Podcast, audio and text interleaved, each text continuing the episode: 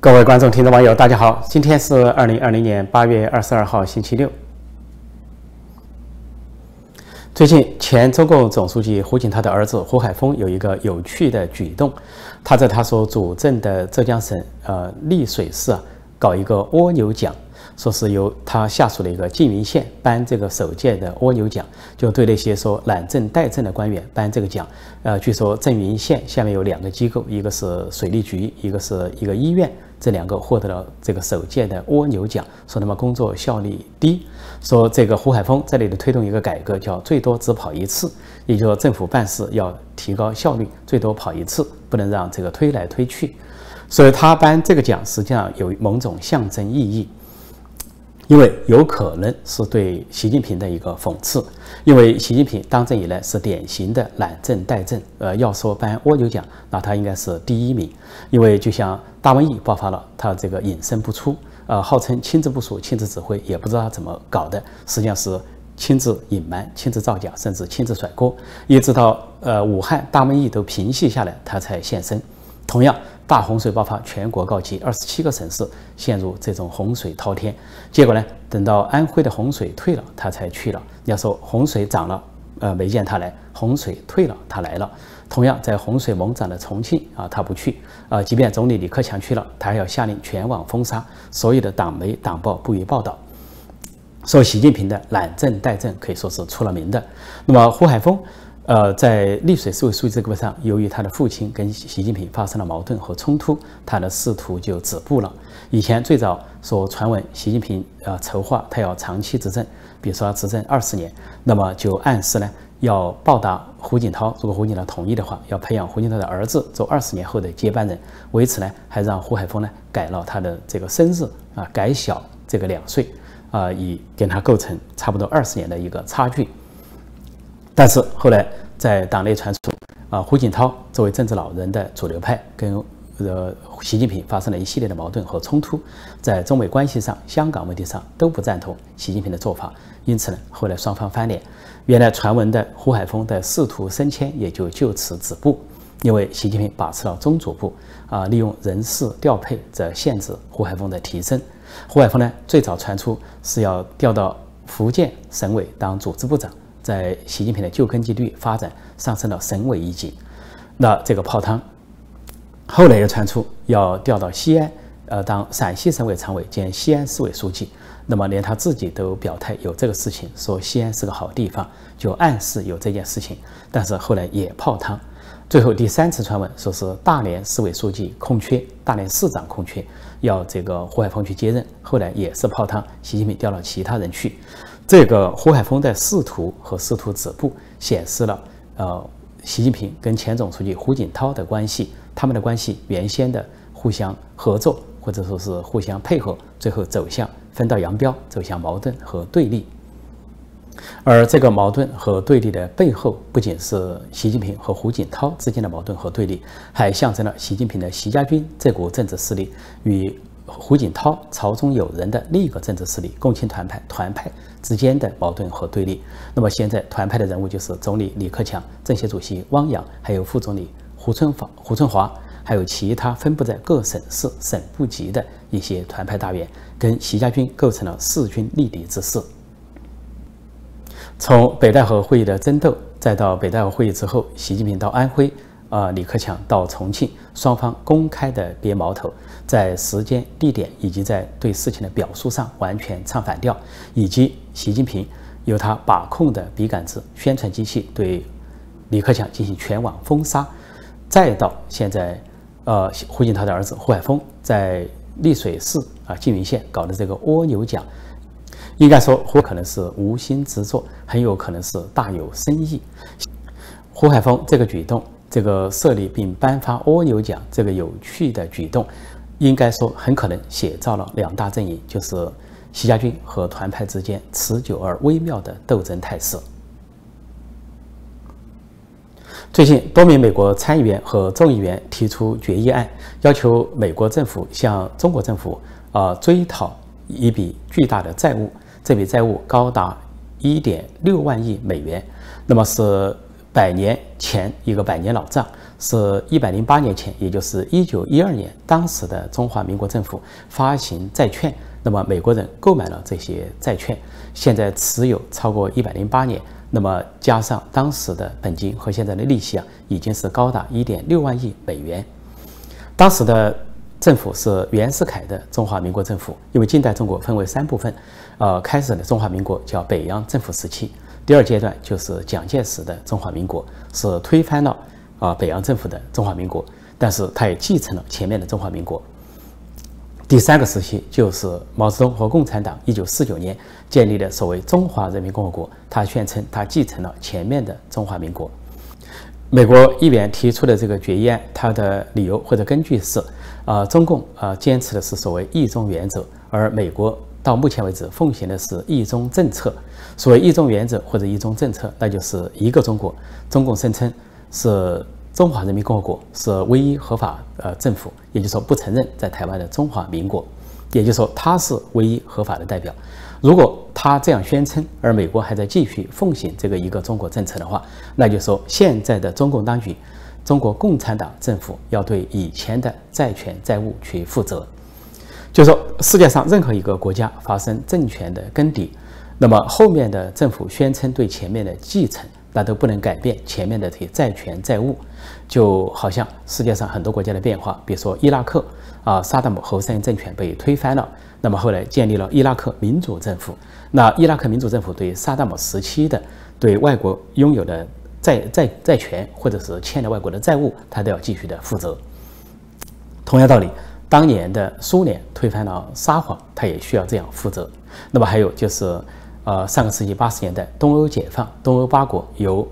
一党专政的共产党国家变成了民主国家，但是他对共产党国家时期的债权债务，他还要继续的承担和负责。这是一个国际通则，也是个历史的法则。那么中共也不例外，啊，他不仅在疆域上宣称继承了中华民国，那么同样他就在。债权债务上也继承了中华民国，因此他宣称是唯一合法政府、唯一合法代表，那他就应该对前面的债权债务进行这个结算。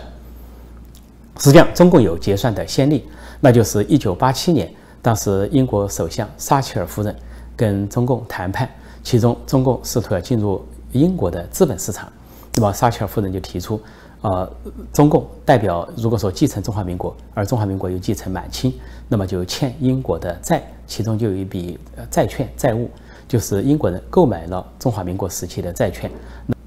总计是二千三百五十万英镑。当时中共的国家主席是李先念，李先念跟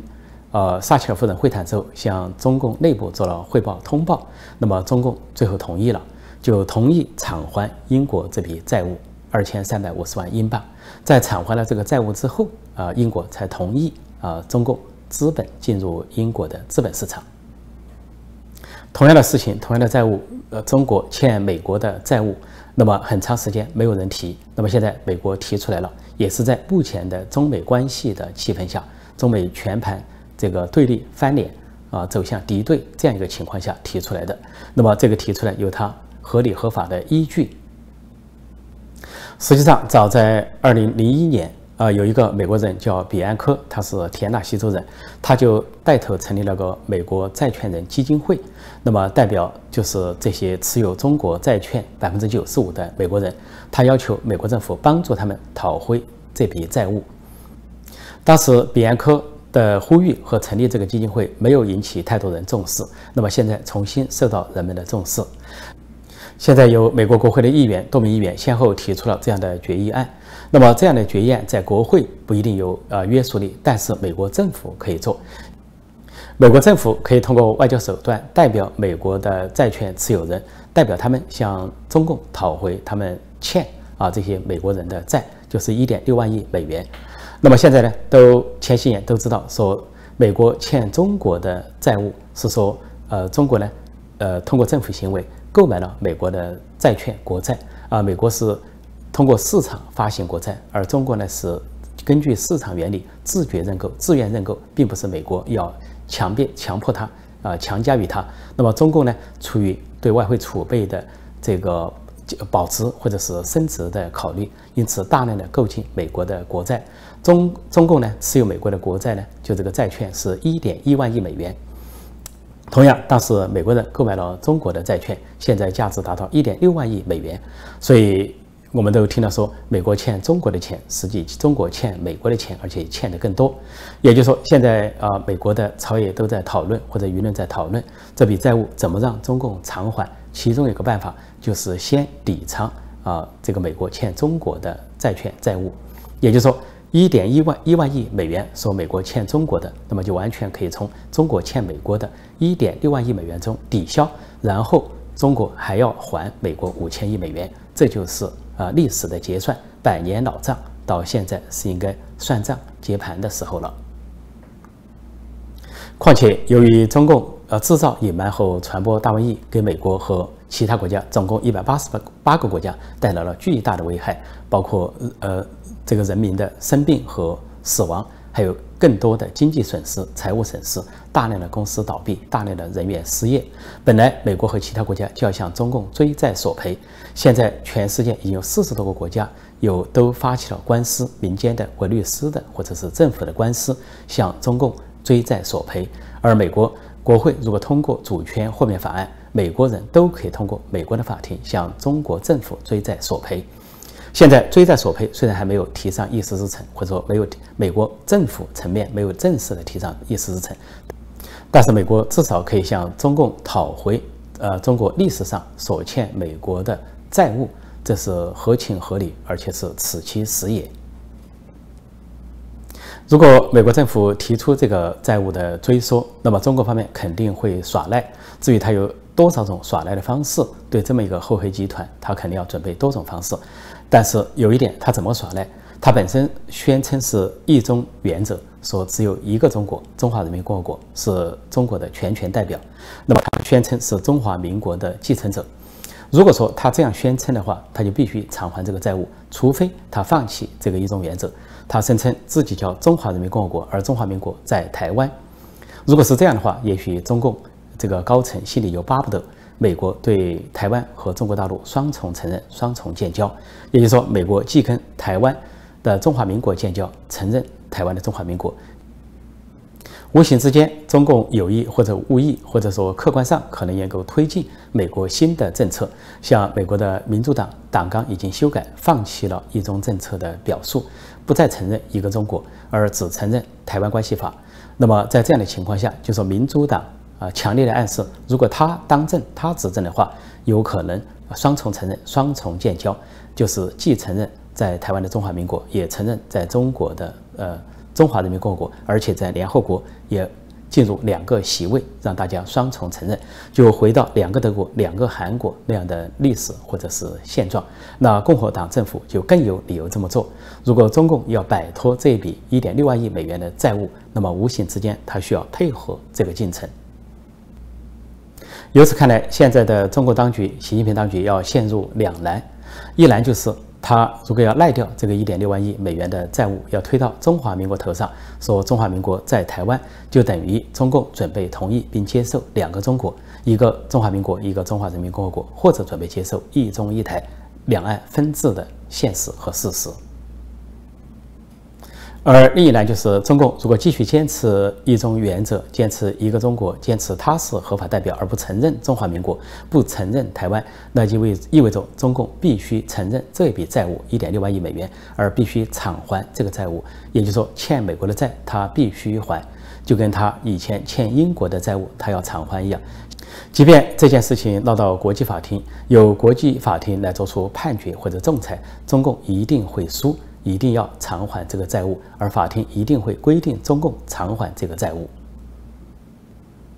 既然美国的议员提出来了，提出了这样的决议案，要求中共偿还这样的一点六万亿的呃债务，那么美国政府就应该有所行动了，或者说必须有所行动了。这显然是中美关系发展的又一个看点，是中共面对美国泰山压顶之后又压来的一块巨石。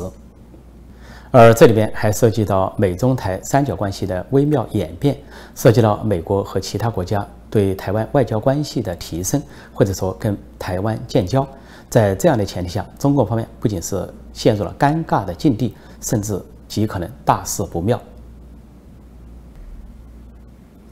前两天，美国国会众议员佩里提出一项法案，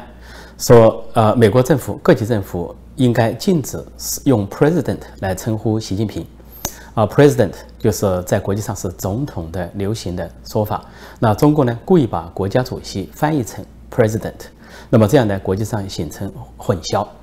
那么美国的议员和政府的官员早就提出，不能称呼习近平为所谓 president president，因为这个称呼呢，会跟民选国家民选的总统形成混淆，发生误会。因此，美国官美国的官员，包括美国国务卿，在多次讲话中都称习近平为总书记。而美国政府发表了正式文件，比如说五月份发表了对中国的战略方针这些正式文件，都把习近平称为总书记，以示确定他是共产党领导人。这是对中共这个政权性质的确认。呃，而且美国政府不仅呢是对习近平的称呼发生了改变，而且对中国这个称呼也在很多场合发生了改变。呃，多数时候并不直接称中国或者中华人民共和国，直接称的是啊这个中国共产党。Chinese Communist Party 或者 CCP，也就是说共产中国。这些称呼的变化，就说明美国要把中共跟中国分开，把中国共产党跟中国人民分开。这是对中共性质的一个真实的确认，同时呢，也是新冷战的术语、新冷战的象征。而这回众议员佩里提出的是一个正式的法案，叫《点名敌人法案》。英文叫 Name the Enemy Act，就是说习近平是美国的敌人，中共是美国的敌人，也就是说对敌人、对美国的敌人、美国最大的敌人有一个准确的、明确的称呼。中共和美国经过几番博弈之后，中共方面不断放软调子，尤其近期，啊更是如此，啊都出来放软话，对美国示好。尤其在北戴河会议之后，这种示好的声音就不断。那么，按照崔天凯的说法，说中美之间没有对话是无线电式的静默，然后说连对话都没有，怎么去改善关系，怎么管控分歧？他在抱怨美国，实际上也在抱怨中共，抱怨中共的当权者。杨洁篪的说法是说要加强对话，管控分歧。问题是说对话，他自己放弃了最后一次机会，那就是六月十七号在夏威夷。本来中方恳求了美国，给了他这个机会，国务卿蓬佩奥到夏威夷跟他会谈。结果呢，他摆出一副来通知美国的样子，说中共要在香港推港版国安法，然后说第一贸易阶段协议中共在执行，暗示如果美国对香港，呃，对中共采取制裁措施。呃，中方可以不执行第一阶段贸易协议，所以后来蓬佩奥说，中方杨洁篪还以为提出一些要求，美国能够屈从，实际上美方当即就驳回了中方，而且呢，那个一天半的闭门会议，据说是在激烈的争吵声中进行的。杨洁篪本人白白葬送了一个对话的机会，最后的对话机会，当然他也是在。习近平战狼精神的指示下，或者说在王沪宁强硬外交路线的授意下，做那一番表述的。中国的外交部副部长乐玉成说：“我本人随时做好了跟美国对话的准备。问题是，你想对话，人就会跟你对话吗？另外，你怎么不去找澳大利亚对话？怎么不去找台湾对话？啊，中共对澳大利亚是拒绝对话，而说要经济制裁；而对台湾啊，不仅不对话，还要武力威胁。”而中共外交部长王毅的话是八个字，叫拒绝脱钩，继续合作。拒绝脱钩给人感觉听上去像拒绝离婚，呃，两口子要离婚，结果一方坚决不离婚，拖延，但是最后还有法院的判决，拖延也不行。但是王毅的暗示啊，在国际上没有什么判决脱钩不脱钩，所以就耍赖到底。你要脱钩，我坚决不脱钩。就像拒绝离婚的一方，不管有爱没爱，我就是赖上你。长期的赖下去，跟你拖下去、耗下去、赖下去，能赖一天算一天。而最近放话的龙永图，前经贸部副部长，是首席谈判代表，中国入世的首席谈判代表。那么他是说，呃，中国跟美国现在发生的矛盾是一个崛起大国的烦恼，说要消除这种烦恼，就要跟第一把手处好关系。他说，崛起大国就指中国，第一把手指美国。他说要处好这种关系，他说就要克服浮躁，要淡定，要平和，要真诚。这讲的是中方。要这个龙永图呢，退休高官，倒是一直对习近平、王沪宁的外交政策持批评的态度，不赞同的态度。呃，前些年、前两年贸易战打起来，啊，美国这个征收关税，中国那边就报复，针对大豆或者农产品，他就说啊，中国的报复手段啊不明智。后来这个又是谈谈打打打打谈谈，他又说中共的贸易政策不明智，对美政策不明智。总之，他用了好多个不明智来形容暗示当下的习近平、王沪宁当局的极左路线和强硬政策。当然，他现在出来放的软话，也在一定程度上代表中共，但是说的话也是治标不治本，说是崛起大国的烦恼，或者说要跟一把手处好关系，这都是表面功夫。呃，实际上，中美之间的根本性的冲突、结构性的冲突存在，根本性的就是，首先是价值观念的冲突。中共要坚持做一个一党专政的独裁集权的国家，对内镇压，对外威胁。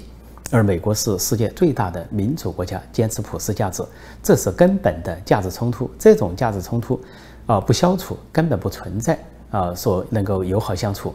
第二个结构性的问题，结构性的问题就是，中共这种制度就必然导致在对内也欺骗，对外也欺骗，对内不遵守法治，对国际上也破坏法治。所以这跟美国作为一个民主和法治，还有世界上大多数国家都遵遵守规则，也形成了一个。尖锐的冲突。实际上，从本质上来说，中共或者说中国要跟美国和平相处，既难也不难。难的就是啊，中国要坚持一党专政，要坚持他的一套独裁与腐败，要迫害人民，要这个危害全人类。那么不难，就中国实行政治改革，走向民主化道路，成为一个民主与法治的现代国家，自然跟美国的一切矛盾。啊，包括价值的冲突和结构的矛盾都可以消除，就像战后的日本、战后的德国和现在的印度的崛起一样，是在和平的轨道上崛起，在是在民主与法治的轨道上崛起。对内啊是民主化，而对外是遵守国际规则。所以，要中国和美国友好相处，或者说不脱钩，那首先是中共必须洗心革面，改过自新。改恶从善，改邪归正，否则只是表面上堆笑脸、笑嘻嘻，做一个放软的身段，那就是披着羊皮的狼。呃，如果说战略忽悠，用笑脸、用软性的这些动作啊，软性战术，对美国和西方继续进行忽悠，那就会重演过去四十年所演过的那两出戏：东郭先生与狼，农夫与蛇这种故事的翻版和继续。中共这些官员先后放软身段、放软语调，向美国示软、示好、示弱，呃，跟传闻中的北戴河会议所达成的一个外交共识也相关，就说三软三硬，说中共对对外政策要对美国软、对西方软，实际行动软，三硬要对国内硬、对香港硬，呃，在宣传上要硬，就是就是说要打嘴炮，不要打真枪真炮。中国的一些媒体甚至发表一些文章。啊，来说这个你来我往的斗争似乎已经失控，中共很害怕。比如有些文章的标题叫做“呃，警惕对等报复的陷阱”。啊，意思是说，前段时间中共摆出一副跟美国你来我往的架势，如果美国征关税，中共也征关税，征到最后加不上去了。那么后来美国驱逐记者，中共驱逐记者，呃，美国要关闭你的总领馆，中共也去关闭美国的总领馆。美国要制裁中共那些侵犯人权的官员，而中共就要制裁美国那些呼吁改善人权或者是支持全世界人权与自由的民间机构。中国媒体这个标题说“警惕呃对等制裁的陷阱”，意思就是说美国的制裁能够落到实处，而中方的制裁都是虚晃一招，做做样子，相当于啊杀敌一百，自损一万。而据传，在北戴河会议上，战狼外交受到集中批判。啊，反习阵营其他派系政治老人都用强大的火力批判了战狼外交，以至于习近平、王沪宁不得不在外交上有所收敛，以至于有战狼之称或者女战狼之称的外交部发言人华春莹都不得不改换调子对美国示软。前不久，他甚至公开邀请美国国务卿蓬佩奥，说希望蓬佩奥到新疆去看看，看看啊。所所谓的集中营，然后说还要给他介绍几个维吾尔的朋友。那么，蓬佩奥一直是说中共在新疆建集中营迫害维吾尔人是本世纪最大的污点。那么，这个华春莹就扬言说，蓬佩奥这个说法是本世纪最大的谎言。因此呢，他放软调子邀请蓬佩奥。那最近两天，蓬佩奥这个笑答记者，或者说回应呃华春莹这个邀请，说听上去前半段像是谎言，后半段想公关作秀。前半段谎言就是说想否认呃这个集中营的存在，否认新疆大规模迫害这个人权，或者是本世纪最大的污点。而后半截是想邀请美国国务卿去配合他们做公关秀，因为蓬佩奥说。我们希望得到真诚的邀请，而且希望我们能够，呃，会见到我们想会见的人。蓬佩奥的意思就是说，不接受中方的安排，他也非常清楚，外界都很清楚，中方在接受联合国或者外国的，呃，政要或者是专家学者或者是人权专员来访的时候，都会精心布局，消除痕迹，然后演一场公关秀来欺骗世界。根据这些事态背景，我们可以想象一段对话，全当段子听。华春莹给美国国务卿蓬佩奥打了电话，说：“蓬佩奥先生，我们真诚地邀请你到新疆参观访问。”蓬佩奥说：“我能看见集中营吗？”华春莹说：“哎，瞧你说的多难听啊！那不是集中营，是再教育营。”蓬佩奥说：“再教育营，那怎么有高墙有铁丝网啊？”华春莹说。票先生，你放心吧。为了欢迎你的光临，我们会临时拆除铁丝网，保证你来访时看不到铁丝网。彭帕又说：“我能看到那里关押的犯人吗？”华春莹说：“哎呀，瞧你说的多难听啊！他们不是犯人，是学员。”彭帕又问：“我能见到那些学员吗？”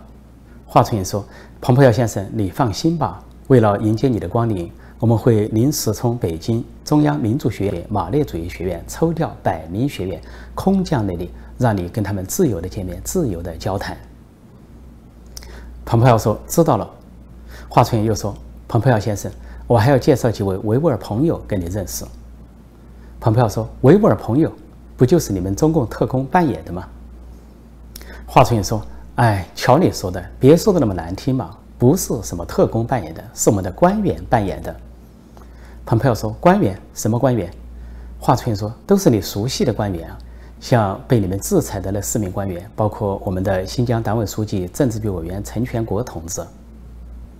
蓬佩奥沉默了。华春莹又继续说：“蓬佩奥先生，你放心吧，我们的陈全国等同志啊，扮演的维吾尔人啊，保证惟妙惟肖。他们一定会戴头巾、蓄胡子，当着你的面朗诵《可兰经》啊，不仅惟妙惟肖，而且真假难辨。”蓬佩奥说：“哦，就这几个男人。”华春莹说：“当然，我们也会介绍维吾尔女性朋友给你认识。”蓬佩奥说：“那是谁扮演呢？”华春莹说：“我啊，华春莹啊。”华春莹见蓬佩奥又沉默了，就说：“蓬佩奥先生，你放心吧，我扮演维吾尔妇女，惟妙惟肖。我会戴上头巾，穿上维吾尔的服装，然后唱起维吾尔的歌曲，跳起维吾尔的舞蹈。”啊，载歌载舞，欢迎你的光临。蓬佩奥说：“你不是战狼吗？什么时候变成这样了？”华春莹说：“哎呀，瞧你说的，说的多难听呀！人家不是战狼，人家是战狐。”蓬佩奥说：“什么是战狐啊？”华春莹说：“战狐就是战斗的狐狸，就是狐狸精，就是对像我这样最温柔中国女人的称呼。”蓬佩奥说：“你不是骂我骂得很凶吗？”什么全人类的公敌，又是不属于历史的垃圾堆？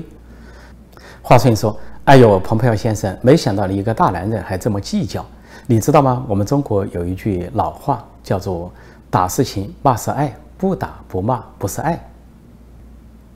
蓬佩奥忽然说：“哎呀，我不能跟你再说了，我生病了，我必须马上去看医生。”华春莹关切地问：“蓬佩奥先生，你怎么了？你得了什么病？”蓬佩奥说。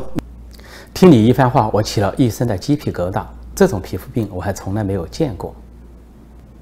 我不行了，我受不了了，我必须马上去看医生。咣当一声，电话挂上了。好，今天我就暂时讲到这里，谢谢大家收看收听，再见。